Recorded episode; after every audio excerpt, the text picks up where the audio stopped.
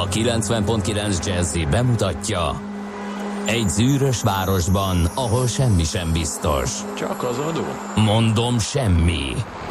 Ahol a kisbefektetőket senki sem védi meg a tőzsdei kilengésektől, és a sikátorokban leselkedik a kíméletlen hozamgyilkos. Csak négy férfi múlik a közbiztonsága. Hadnagy urak, merre vannak? A mindenre elszánt és korrumpálhatatlan alakulat vigyáz a rendre minden reggel. Kik ezek az állati nyomozók? Négy férfi egyeset és egy nyalóka. Ács Gábor, Gede Balázs, Kántor Endre és Mihálovics András. Az íróasztal mögül pedig Profit kapitány diktálja a tempót. Humor, emberi sorsok, közönséges bűnözők és pénz, pénz, pénz. Egy különleges ügyosztály, a Gazdasági Muppet Show minden hétköznap reggel a 90.9 Jazzin. De is figyelj, ne csak a bárányok hallgassanak. De miért? Ha nincs pénzed azért, ha megvan, akkor pedig azért. Millás reggeli. Szólunk és védünk. Optimista szép jó reggelt kívánunk a kedves hallgatóságnak, elindul a millás reggel itt a 9.9 Jazzin. Július 6-a van péntek, reggel, 3 hét múlt egy perccel.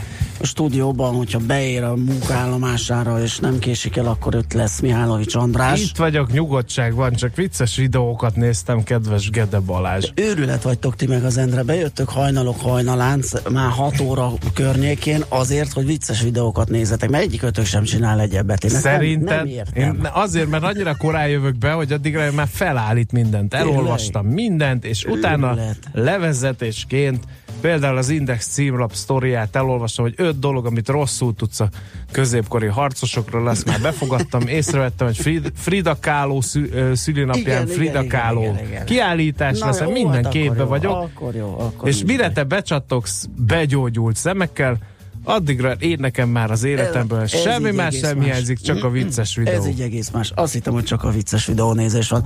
Na szóval tehát a stúdióban mi álló Csandrás. És Gede Balázs, jó reggelt, én is. 0630 Így 20 van. 10 909 van esetleg SMS Már egy üzenet. van, szerelmes futár Cseperről Igen. Gödöllőre. Ilyenkor már nem olyan sima, mint hajnalban. Jól elaludtam. Optimista pénteket majd a Igen. jövő héten tart. 6 óra 39, egy órával később van. Jó reggelt kívánok, lát, látod, kedves futár, hogy nem fenékig tej fel az élet Én csak arra felé. olyan 10 perccel indultam később, de már érezhető volt. Egész reggel a papírjai ott kerestem. Milyen a prehányság papírja ide? sajnos. Hát a mindenféle papírod, ami kell, ugye a jogosítvány. TB kártya, meg Hát a. TB kártya az nem a is kéri. mindennapok része. Ki? Te rendőr. Tényleg? Hát tőlem ne kérjen. Vicceltem. Öm, Na, köszöntsük meg a Csabákat. Igen, mert annál is inkább, mert van. hogy nekünk is van egy állandó Csabánk, legalább egy katona Csaba. Ugye mesél a múlt rovatunk oszlopa Igen. és motorja. Hát meg néha előfordul a Cyber csütörtökön Virág Csaba is, úgyhogy neki is Tényleg, tényleg, tényleg. boldog névnapot kívánunk.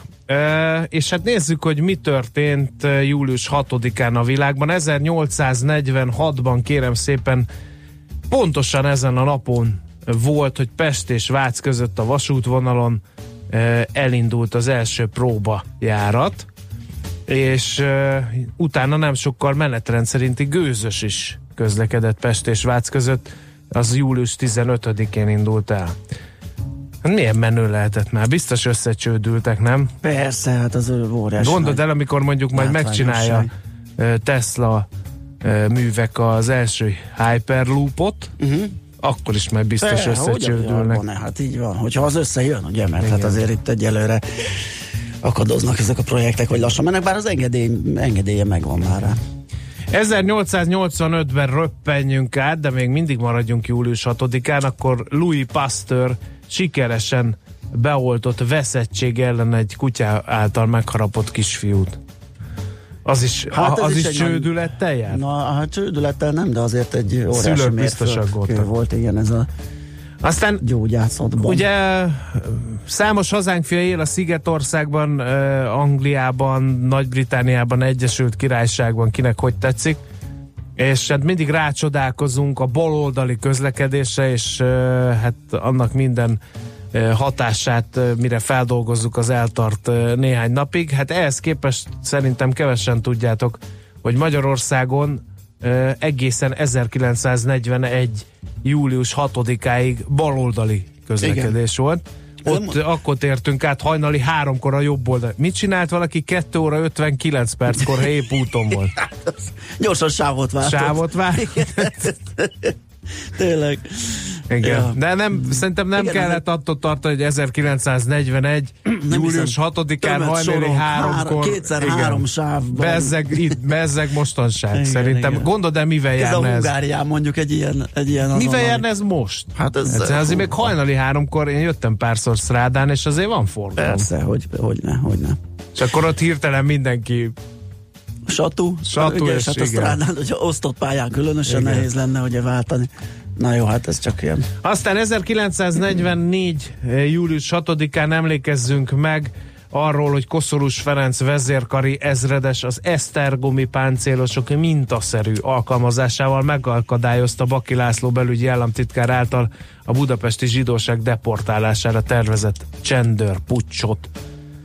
Emléktábla is hirdeti Koszorús Ferenc ö, vezérkari ezredesnek a tettét valahol, de már arra bevallom őszintén nem emlékszem, hogy hol láttam ezt a táblát. Nézzük a születésnaposokat. 1848-ban pontosan július 6-án született Baros Gábor közlekedési, majd kereskedelemügyi miniszter, nemes egyszerűséggel a vasminiszter. Aztán emlékezzünk Frida Kahlo-ra is, ö, Mindenképp. egyéni stílusú hangú mexikói festőművész. Szombattól meg lehet tekinteni a kiállítását a Nemzeti Igen. Galériában. Nagyon Hát fontos. ő a bajuszos Hát Hölgy, igen, meg szemöldökös. szemöldökös, igen. igen. Igen, igen, de azért az nagyon-nagyon változatos és nagyon-nagyon ö, mozgalmas ö, magánélete volt, úgyhogy láttam róla egy dokumentumfilmet, én nem is Főleg tényleg egy nagyon 18 szíves, évesen, ugye egy nagyon súlyos baleset érte, ö, közlekedési baleset, és úgy kellett a az életét leélni. Ennek egy érdekes momentumra bukkant, amit No. ugye Lev Trotsky Mexikóba Bizony. kellett menekülnie annak idején, és a szeretője volt ö, ö, Frida Kahlo-nak, és annak, neki köszönhette azt, hogy Mexikóba menedékjogot kapott Trotsky. Uh-huh. Na, ezt se tudtam például. Igen. Aztán 1925 felsír a kis Bill Haley, aki nem sejtette, hogy a Rock and Clock című szerzeményével elindítja a rock and roll korszakot, és számos nagy zenésznek ő a példaképe a mai napig. Aztán ö, 1935. július 6-án ö, reinkarnálódott Tenzin Gyatso testében a dalai láma, ugye ők mindig úgy van, hogy elhúny a dalai láma, és akkor valamelyik És akkor meg kell keresni meg egy kell gyermeket, keresni egy gyermeket, akinek a testében reinkarnálódott. Aztán hát két neves születésnaposról még mindenképpen szót kell ejtenünk. Az egyik Sylvester Stallone, amerikai színész, kamaszkorom bearanyozója a Igen, Rambo nyilván. filmek és a Demolition Saját- Man és a lehet hozzá, mi az függőjátszma és Igen. minden ennek a, a szereplője, és vele egyidős George W. Bush az Amerikai Egyesült Államok 43. elnöke. Aztán Zenészek. zenészek következnek, Végvár Ján Ádám énekes zeneszerző gitáros a Neoton familiából, ő ugye a szakállas, körszakállas gitáros. Tudod, hogy ezzel kell illetjük, Igen. ma, akiről És a, az ugye? egyik nagy kedvencem a 50 Cent a amerikai rapper, a pózolj pénzzel mozgalom egyik Ó, legnagyobb igen, apostola. Tehát hihetetlen, ö, hogy milyen, ha valaki Fú, rákeres, hogy ö, 50 cent ö, mekkora pénzhalmokkal Igen. szokott időnként És pózolni. ebből jut eszembe, egy óriási, olvastam, a, a, Na. a, ma is tanultam valamit blogon, uh, hogy uh, arról, hogy miért vannak ilyen óriási, ilyen kötél, sőt, már-már ilyen hajólánc vastagságú fuxok a Miért? rapperek és drogdillerek uh, nyakában. Kérlek szépen Amerikában egy törvény szerint, amikor elkapják a pacákot, akkor csak a készpénzt lehet lefoglalni a rajta lévő ö, vagyontárgyakat nem. És amikor beviszik, akkor Ja, és szabadulása után bemegy a, már is spa, van beme, be, be, bemegy a spanya, a, annak odaadja ezt a kötelet, hogy az beviszi az aciba, van lóvé, leteszi az óvadékot, és kijöhet a, az űrge, úgyhogy ez egy nagyon érdekes dolog, és magyarázatot ad, hogy a, a villogáson kívül milyen praktikus hétköznapi haszna van egy irgalmatlan nagy Hát ebből, is, ebből a pár mondatból is rájöttek a hallgatók, hogy a Egyesült Államok beli rapper bandaháborúkban Gede kollégával együtt nem vettünk részt, mert akkor tudnánk ezeket a mesterfogásokat. Igen, és Minket még- bevarnának, és soha nem tenne le senki óvadékot, mert nincs nálunk elég fuchs. És, és igen, és hogyha benne lettünk volna, akkor ugye a maradék kis tányér nagyságú ö, medálián lógna itt a nyakunkba. Na, hát akkor ezekről emlékeztünk meg, zenéljünk egyet, és utána megemlékezünk a tőzsdei, tegnapi tőzsdei kereskedési napról, hogy megnézzük, hogyan is bonyolódott az, milyen árak alakultak ki.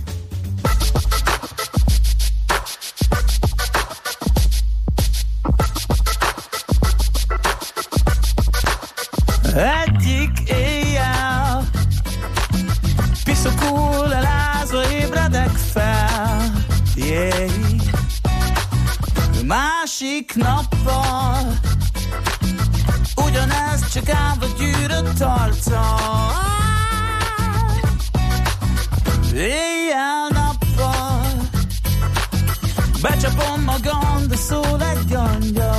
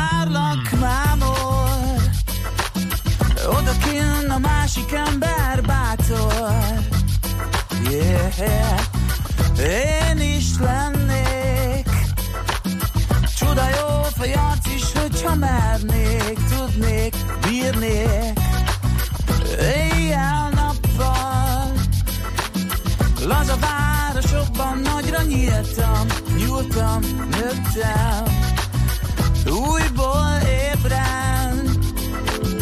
Minek átadom magam, hogy éltem, eddig tényleg miért nem? És mondd mi van, ha tényleg létezik örökké tartó szerelem, nekem lenne kedvem. És mondd mi lesz, ha én csak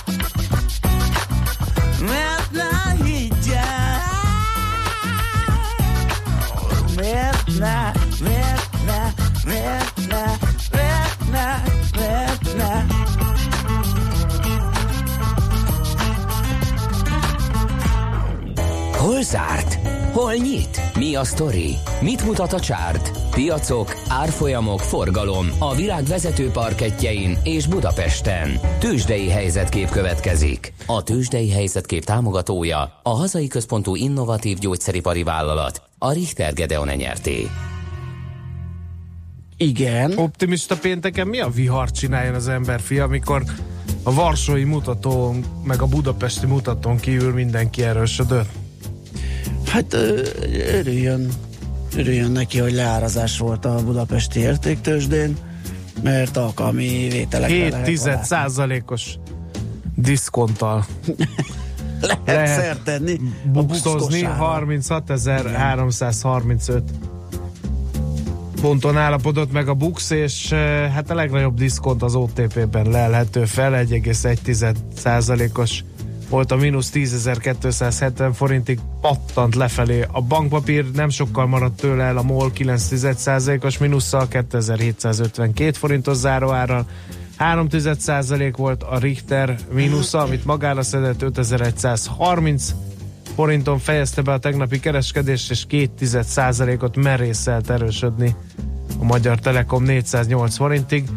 Hát volt nagy hacacáré a kisebb és közepes papírok között is. A közepesek közül 3,8%-at ment fel az elmű értéke, viszont 2,3%-et esett a Waberers 3420 forintig és volt egy Graphisoft Park kövér mínusz 1,2%-os mm-hmm.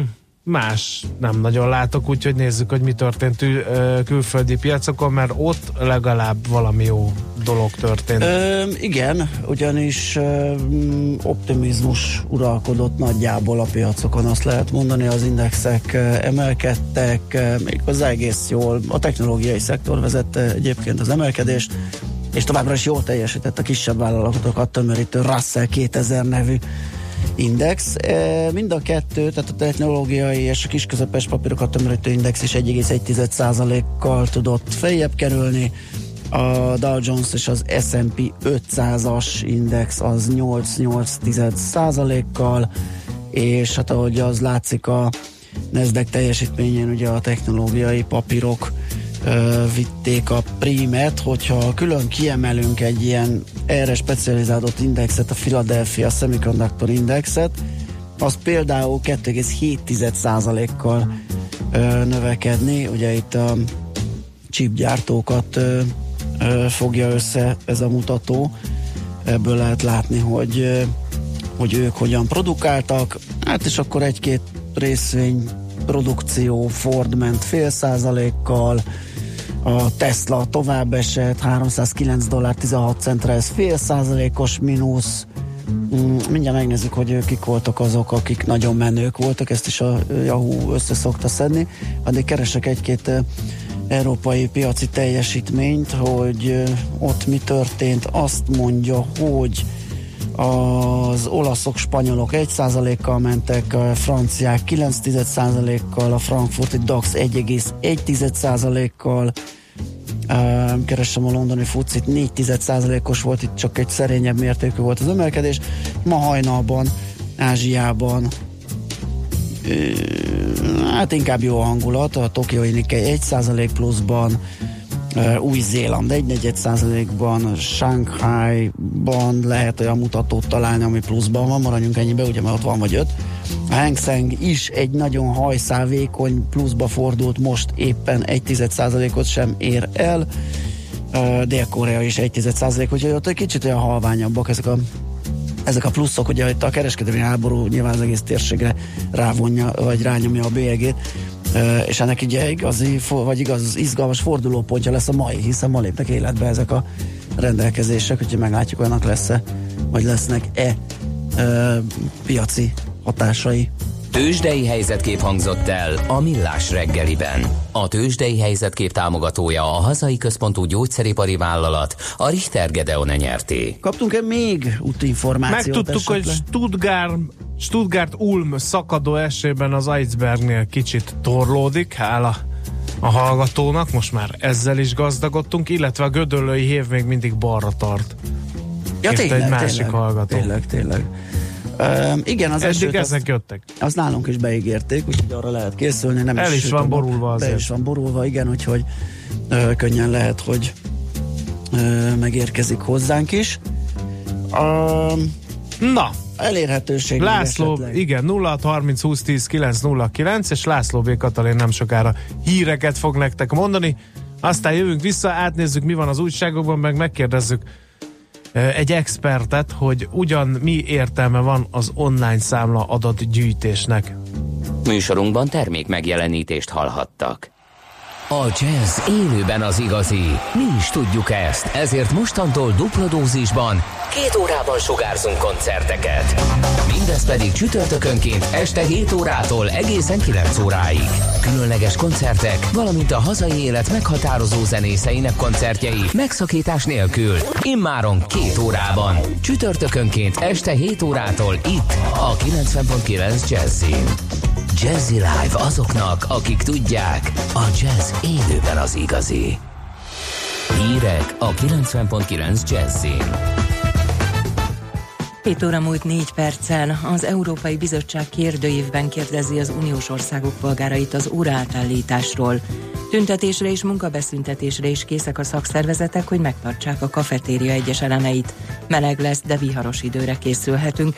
Jó reggelt kívánok a mikrofonnál László B. Katalin következnek a részletek. Nyilvános konzultációt indított a nyári és a téli időszámításról és az ezekkel kapcsolatos órátállításról az Európai Bizottság.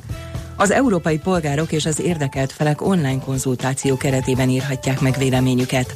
Az interneten elérhető kérdőívet augusztus 16-áig lehet kitölteni. A konzultáció részét képezi a nyári időszámításról szóló uniós irányelv kiértékelésének, amelyet a bizottság nemrégiben kezdeményezett. A kiértékelés egyébként arra keresi a választ, szükségünk van a szabályok módosítására. Megbénulhat az ország, ha valóra válik a Magyar Szakszervezeti Szövetség forgatókönyve. Székely Tamás a szervezet elnöke kijelentette, tüntetésre, de akár munkabeszüntetésre is készek, ha változatlan formában alakítja át a kafetéria rendszert a kormány. Amennyiben a tárgyalások nem vezetnek eredményre, az érdekképviseletek még a büdzsé július 20-ára tervezett elfogadása előtt megtarthatják országos akciójukat. Leginkább a szakmunkások mennének külföldre dolgozni, erről ír a világgazdaság a KSH felmérésére hivatkozva.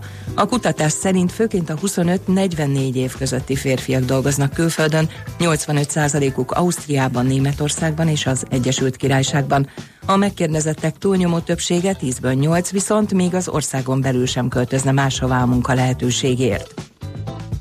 Ételmérgezés veszélye miatt gyors fagyasztott zöldségeket hívott vissza a Nébi. Az érintett termék már 47 megbetegedést okozott és 9 halálos áldozatot követett. A bajai Greenyard Frozen Hungary Kft. üzemében történt a baktériumos fertőzés, ami liszterózist okoz. A Nébih minden az üzemben gyártott terméket betiltott és visszavonatott június 29-én. A gyárban leállították a termelést a fertőtlenítések után most tesztüzem van. A Nébih arra kéri a vásárlókat, hogy figyeljék az üzletekben kihelyezett tájékoztatókat, a fagyasztott zöldségeket pedig alaposan főzzék meg felhasználás előtt. Ismét drágultak az üzemanyagok, 3 forinttal emelkedett a 95-ös benzin és a gázolaj ára is. Így a benzin átlagára 402, a gázolaj pedig 410 forintra nőtt. Utoljára szerdán emelt árat a MOL. Tuberkulózis fertőzés veszélye miatt lezárták a Baltimore John Hopkins kórház központ egy részét és a környező utcákat. Az Egyesült Államok egyik legnevesebb kutató és gyógyító egészségügyi központjának rákutatással foglalkozó két részlegét összekötő folyosón szállítás közben törtek el olyan ampullák, amelyekben a baktériumokat kutatási célokra használták volna. Az incidens környékén tartózkodó orvosokat, nővéreket és betegeket elkülönítették. Válságtanácskozást hívtak össze, miután az utóbbi időben több fiatal turista vesztette életét Majorkán azért, mert lezuhant egy erkéről. A találkozón hoteltulajdonosok, a brit konzulátus képviselői és a Baleár-szigetek regionális vezetősége tárgyal a helyzetről. A legtöbb baleset úgynevezett balkoning során történt. A fiatal és többnyire ittas turisták egyik balkonról a másikra ugrálnak, vagy a teraszról próbálnak éppen beletalálni a hotel medencéjébe egyfajta bátorság próbaként. Az idén így már három turista vesztette életét. Végül az időjárásról sok felé lehet ma zápor, zivatar, a heves zivatar, illetve felhőszakadás veszélye miatt több megyére és a fővárosra is elsőfokú figyelmeztetéseket adtak ki. A délkeleti megyékben egyébként több napsütés várható ma, a hőmérsékletek is megoszlanak, a Dunántúlon 23-28, a Dunától keletre 28, de akár 32 fok is lehet. Most Budapesten 20 fok van. A hírszerkesztőt László B. Katalint hallották hírek legközelebb fél óra múlva. Budapest legfrissebb közlekedési hírei a 90.9 Jazzin a City Taxi Dispécsejétől. Jó reggelt kívánok a kedves hallgatóknak! A város forgalmán érezhető, hogy már sokan szabadságon vannak, mert kollégáim azt tapasztalták idáig, hogy a városban jó tempóban lehet közlekedni, és a bevezető utakon sincs számottevő forgalom. Mivel ma napközben már nem tudunk újabb jelentős lezárásokról, figyeljenek oda a meglévőkre, vezessenek körültekintően. Köszönöm szépen a figyelmüket, további jó utat kívánok! A hírek után már is folytatódik a millás reggeli, itt a 90.9 jazz Következő műsorunkban termék megjelenítést hallhatnak.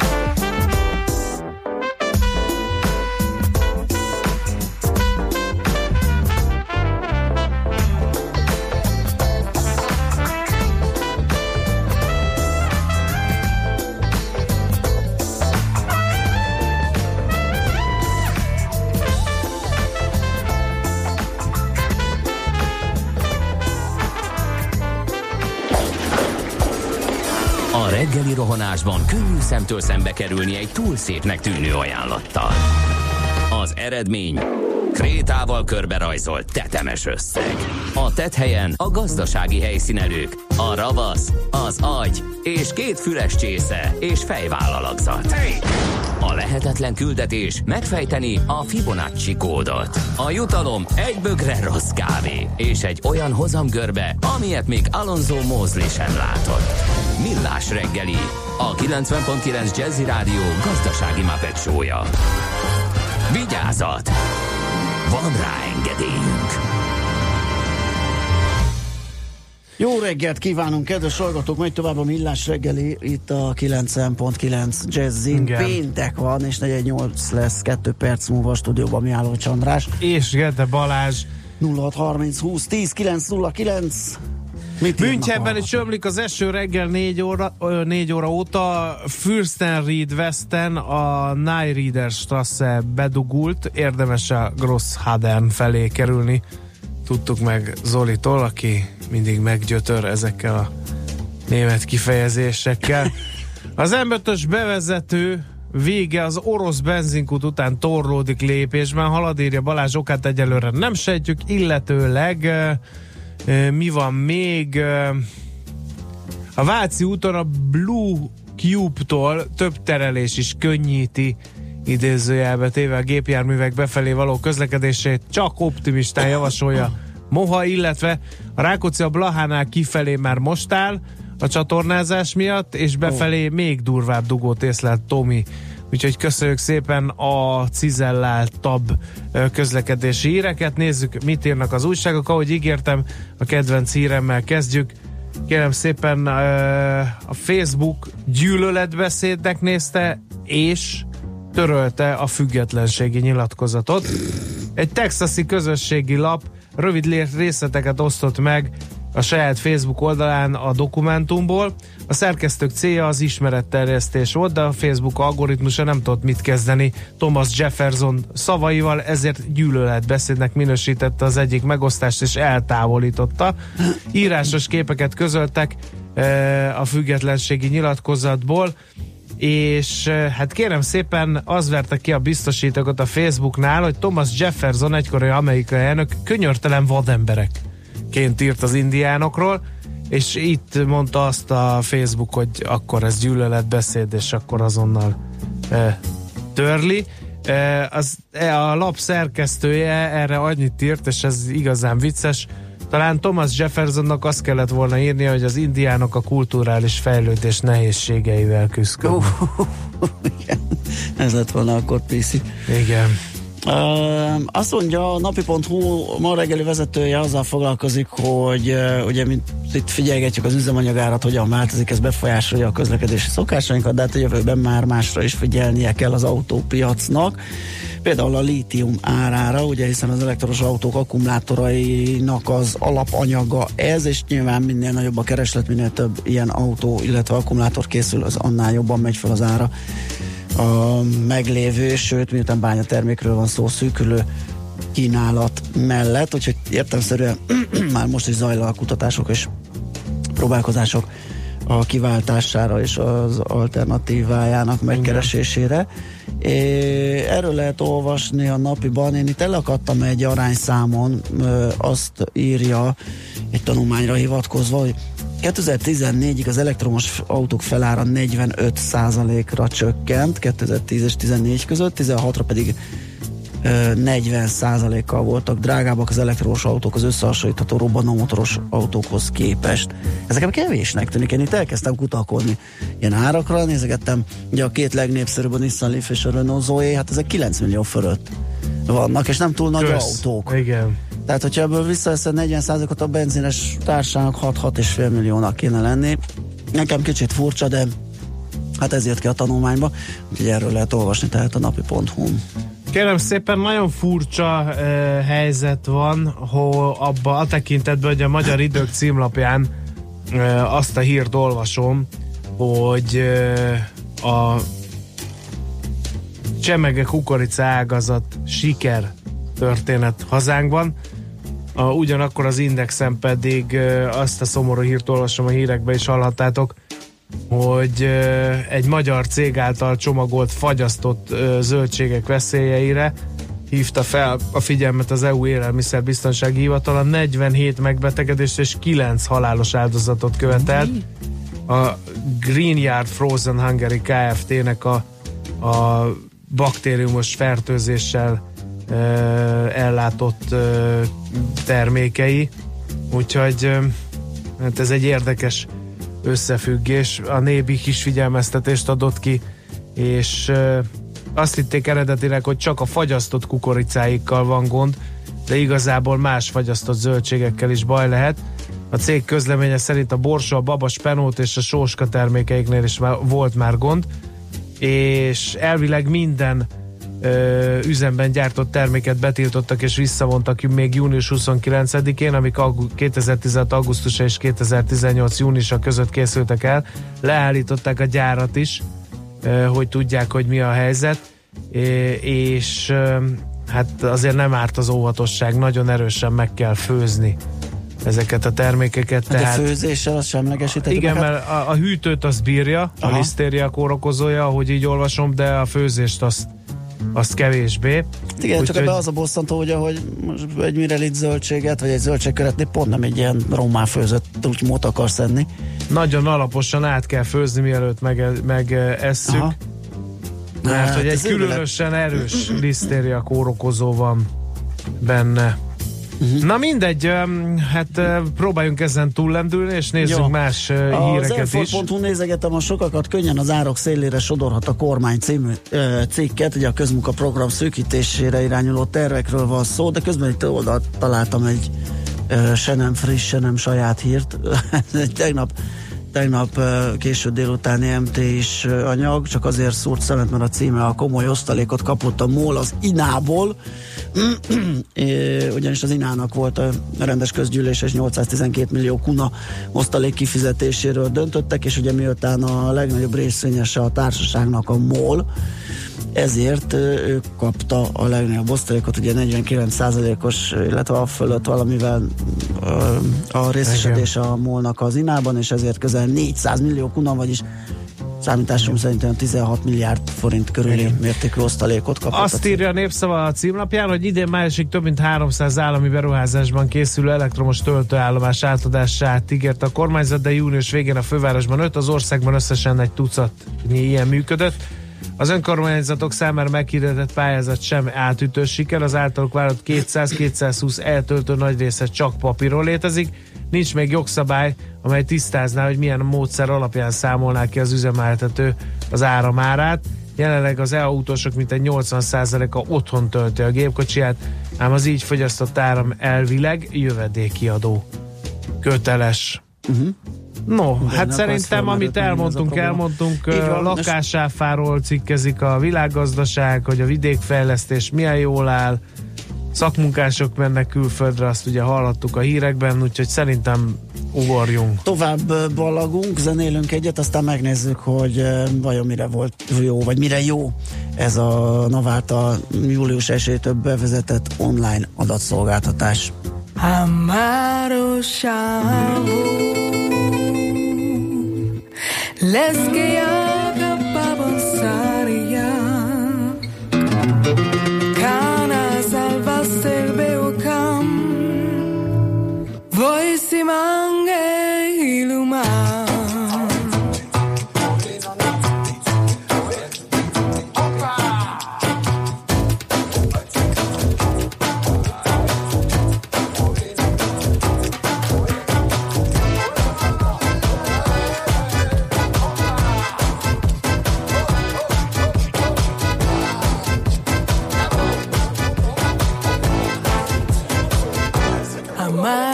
show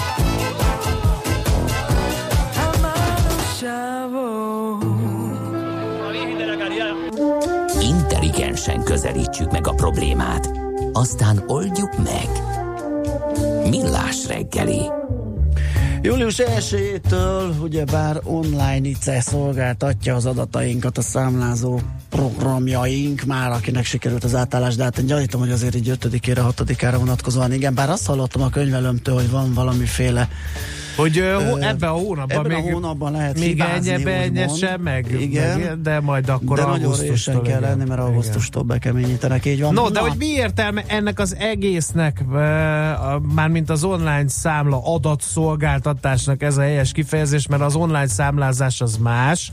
Az minden online, minden online adatszolgáltatás ugye online számlával történik, de nem minden online számláról kell adatot szolgáltatni. Ezt akkor így próbálja Nagyon mindenki befogadni, nem egyszerű, logikai. de azért, azért próbáljuk meg befogadni, de hogy mi értelme van ennek, azt tudakoljuk Csiki Gergőtől, a Portfolio.hu elemzőjétől. Szerbusz, jó reggelt kívánunk! Jó reggelt, sziasztok, üdvözlöm a hallgatókat. reggelt. Hát, hát ugye az de nyilván- mindenkit is felhívtál az ügyben, aki érintett az online számlázással kapcsolatban. Ez valami új csodafegyver, vagy csak egy újabb adminisztráció szegény vállalkozói rétegünk fején? Ahogy beszélgettem egyre több emberrel, egyébként sokakban az volt a vélemény, hogy ez egyfajta új csodafegyver lehet, és egy logikus következő lépés, ugye az eddigi gazdaságfehérítő lépések Utána ugye az első az online pénztárgépek bevezetése volt 2015-ben, majd kiterjesztése, ugye volt a, az elektronikus áruforgalmi figyelőrendszer, ami szintén egy ha- hatékony rendszer, és egyébként már más országok is elkezdték ezt alkalmazni, vagy próbálják másolni. És ez a logikus következő lépés, a negyedik lépésre párhuzamosan egyébként, mert július 1-től a italautomatát is be kell kötni, de jelentőségében ez sokkal nagyobb. Ez gyakorlatilag egyébként, ahogy úgy tekintjük, akkor az online pénztárgép kiterjesztése a teljes gazdasági szektorra. Ugye fontos az, hogy 100 ezer forintos áfatartalmú számlák fölött, tehát gyakorlatilag ezt mondhatjuk el, ez a legegyszerűbb változata a kifejezés ennek az új intézkedésnek. Miért uh, tartják ezt csodafegyvernek? Ez egy írdatlan mennyiségű adat zúdul a navra. Az a kérdés, lehet ez csodafegyver, csak megvannak-e a csodafegyver alkalmazásának a, a, a, a feltételei? Egyébként már az is pozitív hatása járhat, hogy rövid távon, azért mondják, hogy lehet a kecsinefejben, hogy az adózói morál javulhat. Ugye az a tudat a vállalkozókban, hogy a NAV most már real time, tehát valós időben rálát az én számlaforgalom, szám, számlaforgalomra, az egy ilyen visszatartó erő az áfacsalások elkövetésében. Nyilván, akik eddig is profin csinálták, a jövőben is meg lesz rá a lehetőség, és meg- innen megtesznek a, az áfa kikerülése érdekében, azonban erre is nem utólag lát majd rá erre a számlaforgalomra a NAV, az adóhatóság, hanem azonnal látni fogja már, és nem későn tud csak reagálni, amikor már ugye a mindenféle körhintacsalásokból a szereplők megszünt- megszüntetik a cégeket, hanem sokkal gyorsabban veheti ezt észre. És ugye ebből származhat a- az államnak az egyik legnagyobb előny, hogy ez az 50 ezer milliárd forintos eh, forgalomra rálát éves szinten, eh, szinte azonnal, és eh, ezáltal növel, növekednek az áfa bevételek is, hogy célzott ellenőrzéseket tud vé- végrehajtani. Uh-huh. Uh, milyen hatása lehet ennek? Mondtad, hogy csodafegyver, meg fehéredés, de hogyan, hogy az áfacsalások visszaszorítását reméli ettől a NAV? Így van, hosszú távon mindenki erre számít. Akiket megkérdeztem, szakértők, azok ebben reménykednek. Ugye az online pénztárgép és az LKR is eh, jelentősen fe- fenyítette a gazdaságot, pontos számítások erre nincsenek. Azt tudjuk egyébként, úgy szokták eh, legkönnyebben összehasonlítani, mi az elméletben beszedhető áfa bevételi összeg, ugye ezt a kereskedelmi forgalomra és egyéb ö, forgalmakra eh, számolják a 24%-os áfatartalmat. Az elmúlt években 17-es ö, becslések, 2017-es becslések, becslések szerint az elméleti áfának már a 90%-a bejön Magyarországon, ami egy jelentős javulás a korábbi 80% alatti részekről, vagy arányokról, és a NAV most ab, abban bízik, hogy ez a 90%-os arány tovább javítható. Ugye volt egy 10%-os elkerülési arány, amit a NAV említett, hogy ez erre csökkentető majd le a, az elkerülési arány, csak azt nem tudjuk, hogy pontosan a mire, mivel, minek fizetések ö, arányában számolta, uh-huh. de lényeges, hogy ők is kimondták, hogy ez az elsődleges hatás. Más kérdés, hogy persze ebből a, egyébként a vállalkozók is profitálhatnak azon túl, hogy most ö, adminisztrációs kötelezettséggel jár nekik is némi beruházással. Uh, mit szólnak hozzá az érintettek? Ment ez zöggenőmentesen? Hallottam Uh, olyan nagyvállalatokról, problémák? ahol- Igen. akik ö, a NAV-hoz fordultak ö, haladékért, mondjuk lehet, hogy e- ezek ö, tömegesen jelentek meg ezek az igények, és ezért lett a július erre a türelmi időszakra Én is azt kijelölve. gondolom, hogy a- azért, ö, és Aha. Morga Mihály pénzügyminiszter is megerősítette, hogy egy hónapig van lehetőségük erre, a, az azonnali adatszolgáltás ö, elmulasztására, bírság kiszabása nélkül. Tehát, hogyha látják azt, hogy az adózó felkészült, vagy legalábbis felkészüléseket tett ennek érdekében, hogy bekesse a számlázó programját online a NAV-hoz, akkor egy hónapon keresztül ezeket a számlaadatokat lejelenteti nem online is a, a NAV felé, és ekkor még nem e, jár bírságolása, a, a mulasztás elmaradása. Azt én is, ahogy beszélgettem szakértőkkel és érintettekkel, e, mondták, hogy nyilván a jó magyar szokás szerint az, a, az adózók vagy a vállalkozások sokan nagy arányuk e, az utolsó pillanatra hagyta nem, nem is az átállást, hanem magát a regisztrációt. Ugye a másik feltétel, hogy regisztrálni kellett a NAV-nak a felületén. Az más kérdés, hogy miért, nem, nem tudjuk, hogy pontosan miért, és miért kell annyi plusz adatot megadni, olyan adatot, amit egyébként a NAV már, már lát. Van, hogy ezt az utolsó pillanatra hagyták a vállalkozások, de egyébként a, a nagyobb multiknak ezt már régóta el kellett kezdeniük, ezt az átállást. Én nemzetközi számlázó programjaik vannak, ahol egy, egy ilyen átállásnak a levezénylése akár éveket is ig- igénybe vehet. Nem véletlenül egyébként 16-ban jelentett be ezt az intézkedést a kormány részéről, és 17-ben kvázi elindult egy 17 júliusában egy, egy ilyen tesztidőszak.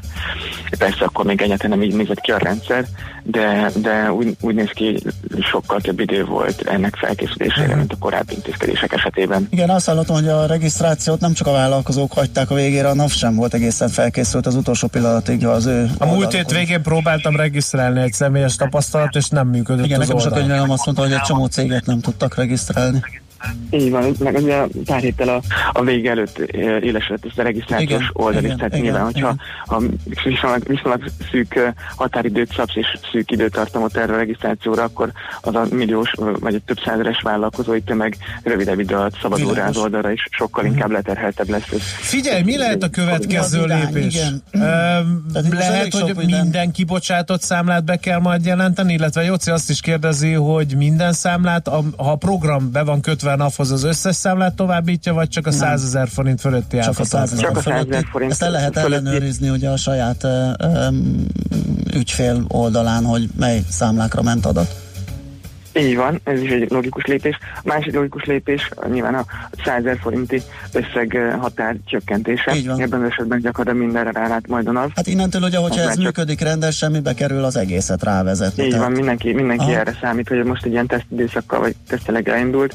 Nyilván ezek a nagyobb összegű számlák a lényegesek, és hogyha ez, ez megvalósul és rendben megy, akkor teljesen logikus lépés ennek a az összeghatárnak Van a csökkentése. Van egy nagyon-nagyon érdekes felvetés, az egyik hallgató írja, hogy azért az áfa csalás az egy ösztönzeti sport volt, de volt ennek egy olyan hozadéka, hogy bizonyos termékek olcsók tudtak maradni. Például, amik ugye nem címkézett termékekkel szokták ezt játszani, az áfacsalás, cukorral, olajjal, stb. stb.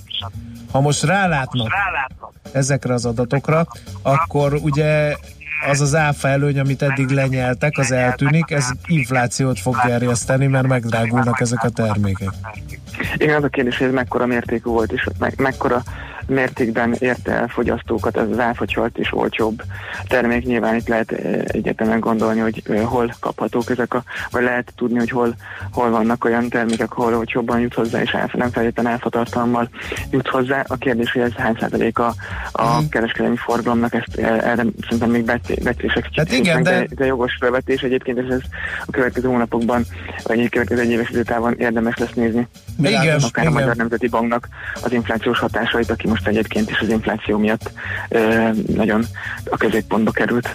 Világos. Oké, okay. Gergő, köszönjük szépen ezt a beszélgetést, jó munkát kívánunk már, aztán jó hétvégét. Nagyon szívesen, sziasztok! Szia! Csiki Gergelyel a Portfolio.hu elemzőjével beszélgettünk. Sietett. Na csak nagyon gyorsan, ha SMS van. mert- Szeszta írja azt, hogy rálát arra, amire rá akar, itt-ott meg megvakul. Ja, jó. Köszönjük szépen, vettük a lapot. A hatos úton a bevezetőn a Szavolyánál méréssel fordulnak önhöz. Ezt is írja egy hallgató. ez is jó. László B. Kati jön a rövid hírekkel, aztán mi jövünk vissza. Műsorunkban termék megjelenítést hallhattak. New York, London, Hongkong, Budapest. Tőzsdei helyzetkép a legfrissebb árfolyamokkal, zárási adatokkal, kibocsátói hírekkel, a Millás reggeliben minden hétköznap reggel 6 óra 50 perckor. Long vagy short, Mika vagy medve. A tőzsdei helyzetkép támogatója a hazai központú innovatív gyógyszeripari vállalat, a Richter Gedeon nyerté. Rövid hírek a 90.9 Jazzin. Ismét drágultak az üzemanyagok, 3 forinttal emelkedett a 95-ös benzin és a gázolajára is. Így a benzin átlagára 402, a gázolajé pedig 410 forintra nőtt. Utoljára szerdán emelt árat a MOL.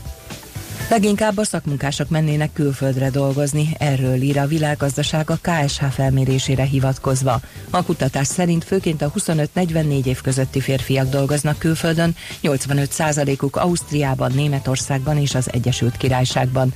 A megkérdezettek túlnyomó többsége, 10-ből 8 viszont még az országon belül sem költözne máshová a munka lehetőségért. Ételmérgezés veszélye miatt gyors fagyasztott zöldségeket hívott vissza a Nébih. Az érintett termék már 47 megbetegedést okozott és 9 halálos áldozatot követelt.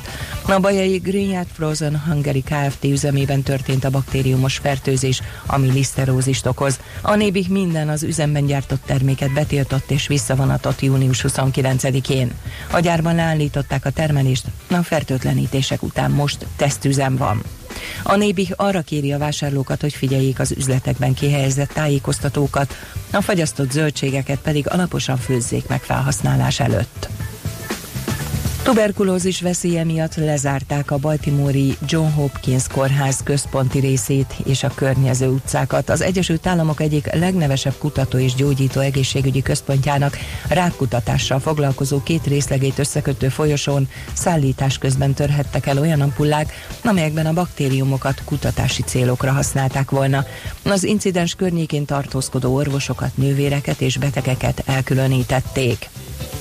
Felborult két turistákkal teli csónak a tájföldi Phuket partjainál. Halálos áldozatokról nem tudni, de mintegy 50 embert keresnek a mentők a vízben.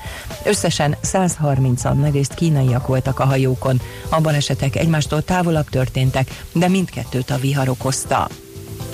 Kivégezték Japánban a szarintámadásokért felelős szekta alapítóját, a legfőbb igazság világvége hívő szekta. A 90-es években két szarintámadást is elkövetett a Szigetországban. A támadásokban 29 ember halt meg, és ezrek szenvedtek vegyi fegyveres támadás okozta sérüléseket. Sokfelé lehet ma zápor, zivatar, a heves zivatar, illetve felhőszakadás veszélye miatt több megyére és a fővárosra elsőfokú figyelmeztetést adtak ki. A délkeleti megyékben több napsütés várható. A hőmérsékletek is megoszlanak a Dunántúlon 23-28, a Dunától keletre 28-32 fok várható. A hírszerkesztőt László B. Katalint hallották hírek legközelebb fél óra múlva. Budapest legfrissebb közlekedési hírei, itt a 90.9 jazz Jó reggelt kívánok! Baleset történt a negyedik kerületben a Görgei Artúr utcában, a Kis Ernő utcánál. A 12M és a 14M villamos helyett pótlóbusz jár, Újpest központ metroállomás és a Rákospalota Újpest vasútállomás között. Élénk a forgalom a Budaörsi úton befelé a Nagyszülős utcától, az M3-as bevezető szakaszán az m 0 és a Szerencs utca között, az M5-ös bevezető szakaszán a Nagy Sándor József utcától. Lassú a haladás a Kerepesi úton befelé a Hungária körútnál, a Rákóczi úton a Barostértől a Soroksári úton befelé a Rákóczi hídnál, valamint a Budai alsórakparton a Margit híd és a Petőfi híd közelében. 9 és 11 óra között a Hősök terén több alkalommal megállíthatják a forgalmat rendezvény előkészületei miatt. Ma éjszaka a Hungária körgyűrűn a Kerepesi úttól a Népligetig buszsávot jelölnek ki, mert felújítják a villamos pályát. Az egyes villamos helyett július 27-éig pótlóbusz közlekedik a Puskás Ferenc stadion és a Közvágó híd között. Repkényi Dóra, BKK Info. A hírek után már is folytatódik a millás reggeli, itt a 90.9 jazz Következő műsorunkban termék megjelenítést hallhatnak.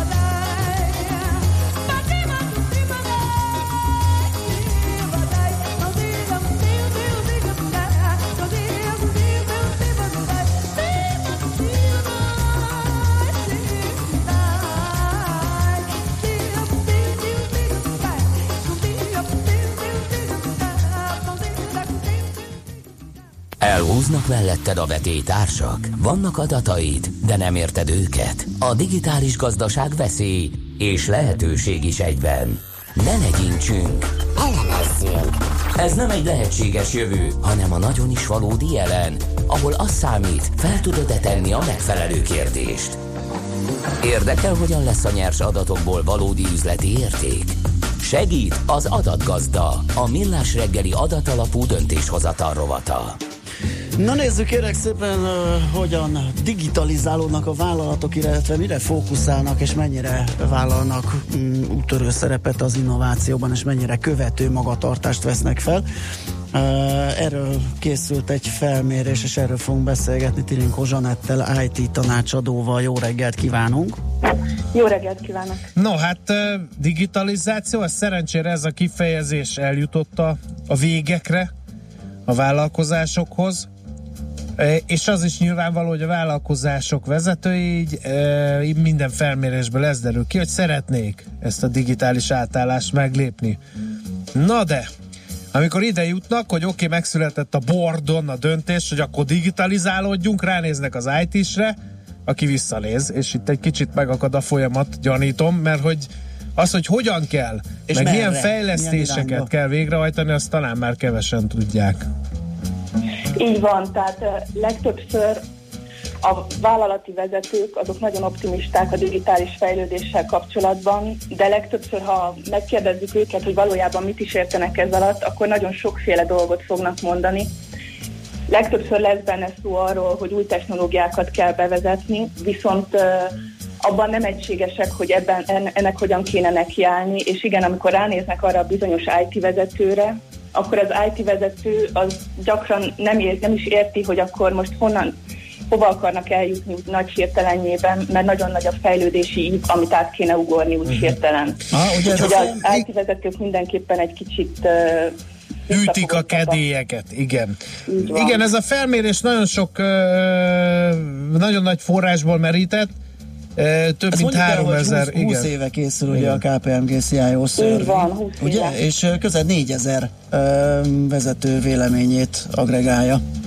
Igen, és ez még egy dolgot tennék hozzá, hogy ö, 84 országból, tehát hogy a felmérés az tényleg Aha. globális. Nemzetközi Igen, lett igen, ez igen. a felmérés, igen. No, Egy- mennyire bocsánat, úttörő? bocsánat, még a felmérésről csak, hogy milyen vállalati területekről jönnek, mert nekem így megragadta a figyelmemet egy rész, hogy ami azt szűri le, ugye, hogy inkább követők, tehát például, hogyha erről van szó, amit most beszéltünk, hogy döntenek valamiféle irányról, akkor mondjuk a felhő, ami már nagy biztonsággal működik, a felhő szolgáltató, szívesen beruháznak, ami meg még most bontogatja a szárnyait, például IoT robotizáció oda kevésbé. Viszont én arra gondoltam, hogy azért ez működési terület függvénye is, tehát mi például, mint média cég, bár nagyon kicsik vagyunk, nem kerülnénk bele a szörvébe, ö, mi nekünk az IoT például érdektelen. Tehát ezt figyelembe tudta venni a felmérés. Ezt te csak hiszed, de mindegy. Mindjárt majd a, a Zsanett elmondja, hogy miért. Nem, egyébként ténylegesen vannak szektorbeli különbségek Aha. Abban, hogy uh, ki mennyire kísérletező, sőt cégmérettől is függ. Tehát értelemszerűen egy kisebb cég, aki úgy pozícionálja magát, hogy stratégiailag előremutatóbb, az uh, előbb fog uh, előbb fog kísérletezni új technológiákkal, uh-huh. és persze szektorfüggő is, tehát azok a szektorok, amik nagyon gyorsan alakulnak át, eh, például a telekommunikáció, pénzügyi szektor, ugye ezek sokkal nyitottabbak bizonyos technológiai kérdésekre, Ugyanakkor uh, mégis uh, az látszik, hogy a nagyvállalatok, tehát az igazán nagyvállalatok, azok kísérleteznek ugyan, uh, de még a core businessüket, tehát a üzletnek a központi részét, azt nem merik ilyen technológiákra építeni, és leginkább tényleg azért érdekli őket a mobil és a felhő, mert ezek már befutott technológiák, és már mindenki használja, tehát Igen. nem hibázhat, hogyha Igen. ebbe ruház be. A, a leg, legkedvesebb megállapítás számomra, hogy a vezérigazgatók, tehát ugye az van, hogy csak óvatosan, ami máshol működik, interpretáljuk, vizsgáljuk határterületeken, hogy ne legyen nagyobb baj, de amikor azt kérdezik, hogy drága vezérigazgató úr, elnök úr, kedves, mennyire állna érére a technológiai megújhodásnak, akkor mindenki azt mondja, hogy ő bizony vinni a zászlót is akár. Ez egy furcsa ellentmondás, nem? Szerintem nem. Tehát egy, egy első számú vezetőnek a vállalatban pont ez a feladata, hogy az élén haladjon a csapatnak, és azt mondja, hogy egyébként ezt meg fogjuk ugorni. Tehát tulajdonképpen az ő támogatása kell a leginkább ahhoz, hogy bármi történhessen egy nagy vállalatban, és igazából itt jön az, hogy egy IT vezetőnek, egy informatikai vezetőnek annak meg valahol egy kicsit realisztikusabbnak kell lennie, és azt mondani, hogy ez nagyon jó ötlet, de azt ebbe, ezekbe a lépésekbe tudjuk meglépni, és hogy ezt nem lehet hirtelen átalakítani. Uh-huh. De szerintem normális az, hogy a első számú vezető az így húzza a vállalatot, hogy menjen uh-huh. utána, és van egy vízió a fejében, hogy hova akar eljutni. Van ez az átkozott GDPR irányelv, amire ugye elég nagy erőforrásokat kellett a cégeknek mozgósítani, hogy meg tudjanak felelni neki, de ugye akkor ez a GDPR átállás, ez egy lehetőség is volt egy digitális ugrás végrehajtására. A felmérés áprilisban készült, erről volt-e valami megállapítás? Igen, ugye megkérdeztük azt még áprilisban, hogy mennyire gondolják azt, hogy fel fognak időben készülni teljes körülön a GDPR átállásra, és igazából az látszott, hogy gyakorlatilag csak a vállalatok 15%-a volt abban biztos, hogy ők teljes mértékben kész lesznek. Ez egyébként annyiban még kiegészíteném, hogy nagyjából egy 40-50%-uk azt mondta, hogy azért közel készen lesznek, de ez azt is jelenti, hogy van egy 40% aki viszont abszolút állította, hogy biztosan nem lesz készen. Uh-huh. Mennyire értettek egyet az én megállapításommal, hogy ez egy lehetőség is a GDPR, tehát nem csak egy kötelezettség, amit végre kell hajtani, mert Brüsszelben kitalálták, de hogyha valaki jól hajtja végre, az lépéselőnybe és ezáltal versenyelőnybe kerül a riválisaival szemben. Igazából, ami nagyon fontos a GDPR átal- átállásban az az, hogy valójában rákényszeríti a vállalatokat arra, hogy felmérje, hogy hogyan kezelik és hogyan tárolják a személyes adatokat, és ha ezt jól megcsinálják, akkor ebbe, erre egyébként nagyon sok adatelemzési lehetőséget később lehet építeni, tehát újra fel lehet használni ezt. Uh-huh. Tehát van jelentősége, sőt, hogyha azt nézzük, hogy a vállalatok közül azok, amik adatalapú működést végeznek, tehát nagyobb mértékben használják fel az ügyféladatokat, illetve egyéb bejövő adatokat ahhoz, hogy a saját üzletüket előbbre vigyék. Azok esetében így a GDPR-nak kiemelt jelentősége is van, hiszen eh, nekik eh, a, gyakorlatilag a működésükhöz elengedhetetlen az, hogy az adatvédelmet mellett teljes körön biztosítsák. Ez részben eh, az ügyfelek bizalma miatt is fontos, részben meg azért is fontos, mert egyéb fenyegetettségek is vannak a piacon. Például kiberbiztonsági Igen. szempontból is fel kell készülniük ugye itt a fenyegetettségek kapcsán. Mind a mm, védekezés, a folyamatos figyelés, ezzel hogy, áll, Az hogy megy, igen. hogyan állnak, igen. Igen. Ugye itt eltérőek a szektorok, tehát azok a szektorok, amik jellemzően sokat vannak auditálva, sokat vannak uh-huh. szabályozva, azok általában úgy gondolják, hogy ők jobban ellen tudnának állni egy kibertámadásnak, ilyen például a pénzügyi szektor, a telekommunikáció, de akár a gyógyszeripart is emlegethetném. De azért nagyjából az látszik, hogy ötből négy vezető az erősen tart attól, hogy szervezett kiber, kibertámadás áldozata lesz. Aha. Tehát ott igen, igenis, hogy próbálnak ebbe beruházni, és egyébként ez egy globális trend, hogy a- az informatikai beruházásoknak egy része az egyre inkább elmegy a biztonság irányába. És Még akkor egy kérdés ezen- igen. a végére. Ha informatika szóba kerül, akkor az informatikus hiány is. Na ezzel a szószal akartam nyakon önteni én is ezt a kupac. Ezt a Arról mi a véleménye a megkérdezetteknek? Gyötörik-e magukat emiatt, hogy nincs elég informatikus a kezük alatt? Igen, tehát hogy ez a trend ez nem csak magyarországi, ugye Magyarországon már sokat beszéltünk arról, hogy jelentős az informatikus hiány, hanem az látszik, hogy gyakorlatilag a világon a vállalatoknak olyan kétharmadánál effektív informatikus hiány van. És a legnagyobb hiány azokból a szerepkörökből van, ami a digitalizációval vagy adatbiztonsággal függ össze, tehát például IT-biztonsági szakemberek kifejezetten keresettek, de keresettek ellenzők is, akik képesek egyébként az összegyűjtött adatok feldolgozására, és ugyanúgy keresettek például a architekti szerepkörök, akik képesek az egész vállalati informatikát egyben látni, tehát így gyakorlatilag egy térképként látni. Látják az összefüggéseket. Jó. És persze emellett egyébként keresettek a klasszikus szerepkörök is, tehát az üzleti elemzők, projektvezetők nagyon nagy mértékben. És ez szerintem teljesen összevág a magyarországi jelenlegi trendekkel is. Jó, hát olyan nagyon-nagyon ö, meglepő dolgok ö, azokat azért aki jártas az informatikában, az nem hallott ebből, de megerősítette azt az érzetünket, amit itt a műsorban gyakorta tárgyalunk, mikor szóba kerül ez a téma. Nagyon szépen köszönjük. Köszönjük szépen, jó munkát Én már, aztán szép hétvégét. Köszönöm. Viszont hallásra. Hallásra. Illinkó Zsanettel, a KPMG IT tanácsadójával beszélgettünk.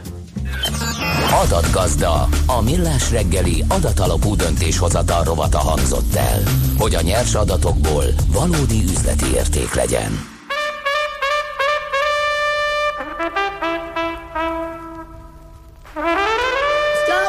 Money, scabbardy money,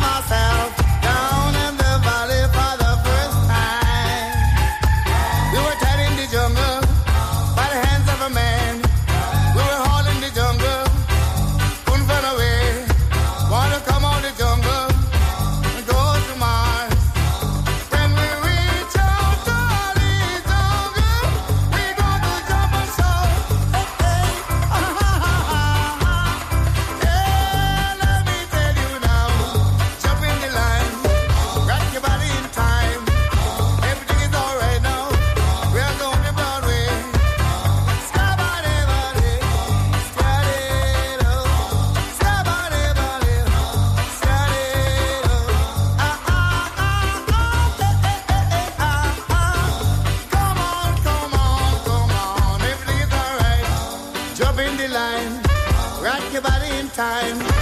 We're going to Broadway. Rock your body in time. Everything is alright now. We're going to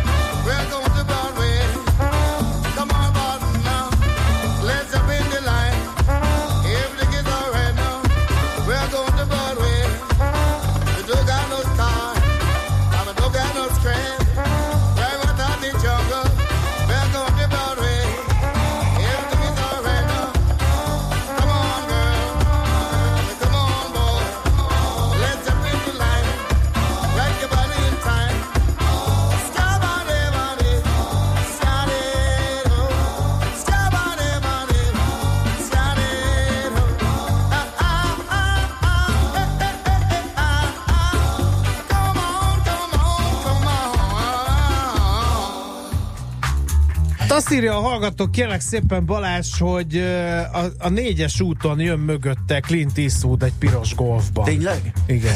Úgyhogy neki igazán optimista péntek. akkor, igen. Én nem tudom elképzelni, hogy lehet, hogy valami alter egóját küldte ide. Hát biztos, persze. Na, de nem ezért gyűltünk össze, Nem, hanem azért gyűltünk össze. Igen, igen, hogy devizapiaci rovatunkban három rövid kérdést szembesítsünk Kuti Ákossal a forint piacával kapcsolatban. Mi van, mi van, mi van? Ebből ki is derült, hogy Kuti Ákos az MKB bank vezető elemzője a vonalunk túlsó végén. Szia, jó reggelt! Jó reggelt kívánok, sziasztok! Egy kicsit megijedtem, hogy összegyűltünk és valakit ünneplünk, hogy esetleg valaki férhez megy, vagy És tosztot kell mondani. Igen, hogy valahogy, valahogy ilyen felvezetéssel kezdjük, de hát azt kell mondanom, hogy könnyű helyzetben vagyok, hiszen hétfőn Pecsénge Gyula kollégám már felvezette azt, hogy mi várható a hét folyamán, illetve a rövid távon a forint kurzusával, és hát arról beszélt még hétfőn kora reggel, hogy egy konszolidációt várunk, a, vártunk az euróforint kurzusában lefelé, és hát, hogy visszanézünk, ilyen tekintetben nagyon is igaza volt Pecsénge Gyula kollégámnak, hiszen amikor még itt. Hétfő reggel eh, beszéltetek, 330 környékén volt az Euroforint jegyzése, most meg ugye 323 közelében járt Hogy én ezt nem jegyzés. hallottam. Szólhattatok volna, hogy ilyen jó ötletetek van.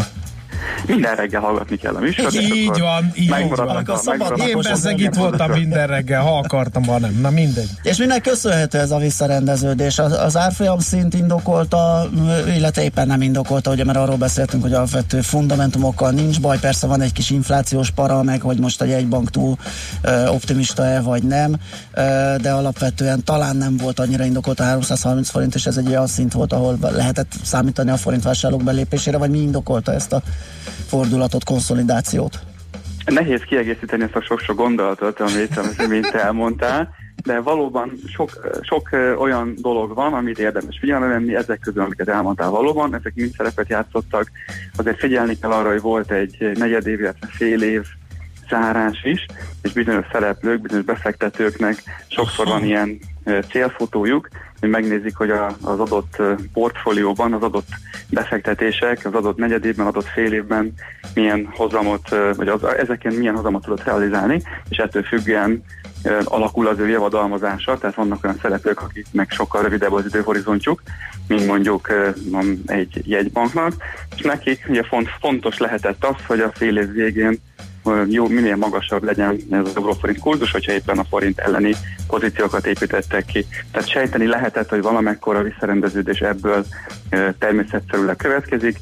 Azért láttuk, hogy a, a hét elején enyhült a, a globális feszültség, talán a kereskedelmi háborúval kapcsolatos aggodalmak is, és egy kicsit enyhültek. Láttuk, hogy a, a Fed részéről is óvatosabb kommunikációt lehetett hallani már a jegybankároktól az elmúlt hetekben, illetve a tegnap megjelent kamat döntés edzőkönyve is megerősítette ezt. Ráadásul velünk tandemben mozgott a Lengyel Zlotyi is, és ott is láttunk hasonló erősödést a hét folyamán, bár ennek nem volt akkora mértéke, mint amit a forint esetében megláttunk, de ez is azért támogatta a hazai devizajegyzését, és hát nem szabad elfelejtkezni arról, hogy azért volt egy nagyon egységes kommunikációja a jegybanknak, ugye a hét folyamán megjelent kamat döntési jegyzőkönyv már tartalmazta azt a néhány gondolatot, amiről az elmúlt hetekben lehetett lamentálni, nevezetesen azt, hogy ugye itt volt egy dilemma a jegybank és a piaci szereplők között, hogy hogyan fér össze az, hogy mondnak ezek az inflációs kockázatok, amikről beszéltél, emellett van egy nagyon erős gazdasági tempó, nagyon erős gazdasági lendület, és hogy mindenhez egy ilyen laza monetáris politika, egy, egy alacsony kamatszint párosul. Ugye erre választ kaptunk uh, a mostani jegyzőkönyvből is, nevezetesen az, hogy az, hogy teljesül az inflációs cél, az annak is köszönhető, hogy alacsonyak a, vagy alacsony a kamatszint, és laza a monetáris politika. Tehát itt az okokozati viszony cserélődhetett meg, esetleg a befektetők fejében, ez amiért esetleg arra gondolhattak, hogy valahogy ez a, a sok tényező nem zár össze, és hát nyilván Úgyhogy azt is érdemes volt látni, hogy most nagyon egységes képet hallhattunk a monetáris tanástól, tehát ez nagyon fontos a jövőre nézve, hogy ebben a dokumentum is szerepelt, hogy valószínűleg a teljes időhorizonton már nem lehet ilyen erős, vagy ilyen ö, laza monetáris kondíciókkal számolni. Igazából ez volt egy olyan gesztus, ami, ami nagyjából elejét vette a további Mhm. forint elleni pozícióépítésnek, hiszen ez volt, ami igazából megosztotta a szereplőket. Igen, te figyelj, egy jegybanki intervencióról nem sutyorognak a piacon? Mindig mindenről sutyorognak a piacon, ilyenkor azért ha ilyen heves mozgások vannak, hiszen ha visszanézzük, hogy a három nagyon izmos nap van a forint mögött, ilyenkor rendre felmerülnek azok a gondolatok, hogy esetleg ez szerepet játszott-e benne. Mi azt gondoljuk, hogy, hogy inkább az a fajta gesztus volt fontos a jegybank részéről, ami le- elejét vette a további eh, mozgásoknak. Egyébként kicsit hasonló helyzet, mint, mint amikor mondjuk elkezdünk főzni, vagy sütni, megvannak a receptnek a különböző összetevői, megvan, hogy hogy kell azt az adott ételt elkészíteni, és amikor elkészítettük az ételt, akkor csapunk a fejünk össze, hogy hoppá, kimaradt a tojás a, a, No kedliből. a, az összetevők közül, és legközelebb majd azzal leszünk, az, amiatt nem lett jó mondjuk a sütemény, és ugye igazából ez történt, hogy tudtuk eddig is, hogy, hogy a következő 5-8 negyed év folyamán valószínűleg már másfajta ö, eszközökkel fog operálni a jegybank, de igazából ezt így ilyen formában mm, talán kevésbé ö, hittek benne a szereplők, hogy ez valóban meg is történhet. Most már, hogy ezt látták ilyen vonatkozásból leírva, igazából elhárult minden olyan ö, felhívás a keringőre, ami mondjuk a forint ellen ö, Világos. Nyugodtabb piac jöhet? Mi arra számítunk, hogy ez, ez folytatódik, ez a nyugodtság, a kiegyensúlyozottság, nyilván ez kell azért egy, egy kellemes külföldi nemzetközi klíma, most olyan nagyon sok izgalom van a kereskedelmi háborúk kapcsán, ami a következő hetekben azért adhat okot az aggodalomra, de azért idehaza azt látjuk, hogy egyrészt normalizálódott a, vagy visszakerült ugye egész pontosan az euróforint jegyzése, a kötvénypiaci hozamok is elindultak lefelé az elmúlt napokban, ami szintén egy kedvező tényező, hiszen nagyon hirtelen, nagyon markáns hozamemelkedést láttunk, mind az állampapírpiacokon, mind egyéb pénzpiaci termékekben, amelyek nyilván nem hosszú távon azért nem egy kellemes folyamat, úgyhogy arra számítunk, hogy meg, megnyugvás lesz a következő néhány évben, tehát hogy folytatódhat a konszolidáció az eszközök árában. Kevés időnk marad, de a dollárra meg nézzünk rá, ott milyen kilátások vannak. Alapvetően marad az a forgatókönyv, amikről az elmúlt hónapokban is beszéltünk. Uh-huh. Pont a, a héten megjelent jegyzőkönyv erősítette meg azt a víziót, hogy folytatódik a kamatemelési ciklus a tengeren túlon, de ahogy azt láttuk már nagyon sokszor a Fed elmúlt néhány éves tevékenységéből, akkor is tud egy adott deviza vagy a dollár gyengülni, ha éppen további kamatemelésekről beszélnek. Tehát ügyes kommunikációval a Fed nagyon sokszor érte ezt az elmúlt években, hogy hiába beszélt kamatemelésekről, mégis tudta gyengíteni a dollárt, illetve tudta lejjebb tornázni a hozamokat, úgyhogy nagyjából ez a, a vízió a második fél évre nézve, tehát mi arra számítunk, hogy ugyan uh, ez a kamatemelési ciklus folytatódik, de igazából az euró-dollár esetében azért magasabb szintekkel számolunk, hogyha az egész fél évet egyben tekintjük. Világos, oké, Ákos, köszönjük szépen a beszámolódat, jó munkát, aztán jó pihenést. Köszönöm, viszont kívánom, Szia. sziasztok! Kuti Ákossal, az MKB Bank vezető elemzőjével beszélgettünk a Igen. devizákról. Van-e üzenet? Hogy a viharban eh, ne lenne Trafi a Bajcsi Zsilinszki úton a West End felé, ez egy hasznos információ. Vajon az EKR-t nem vezetik ki az új számlázás miatt? Szerintem van átfedés. Vagy jó lenne, írja Laci, hát szerintem nem, mert akkor azt már bejelentették volna.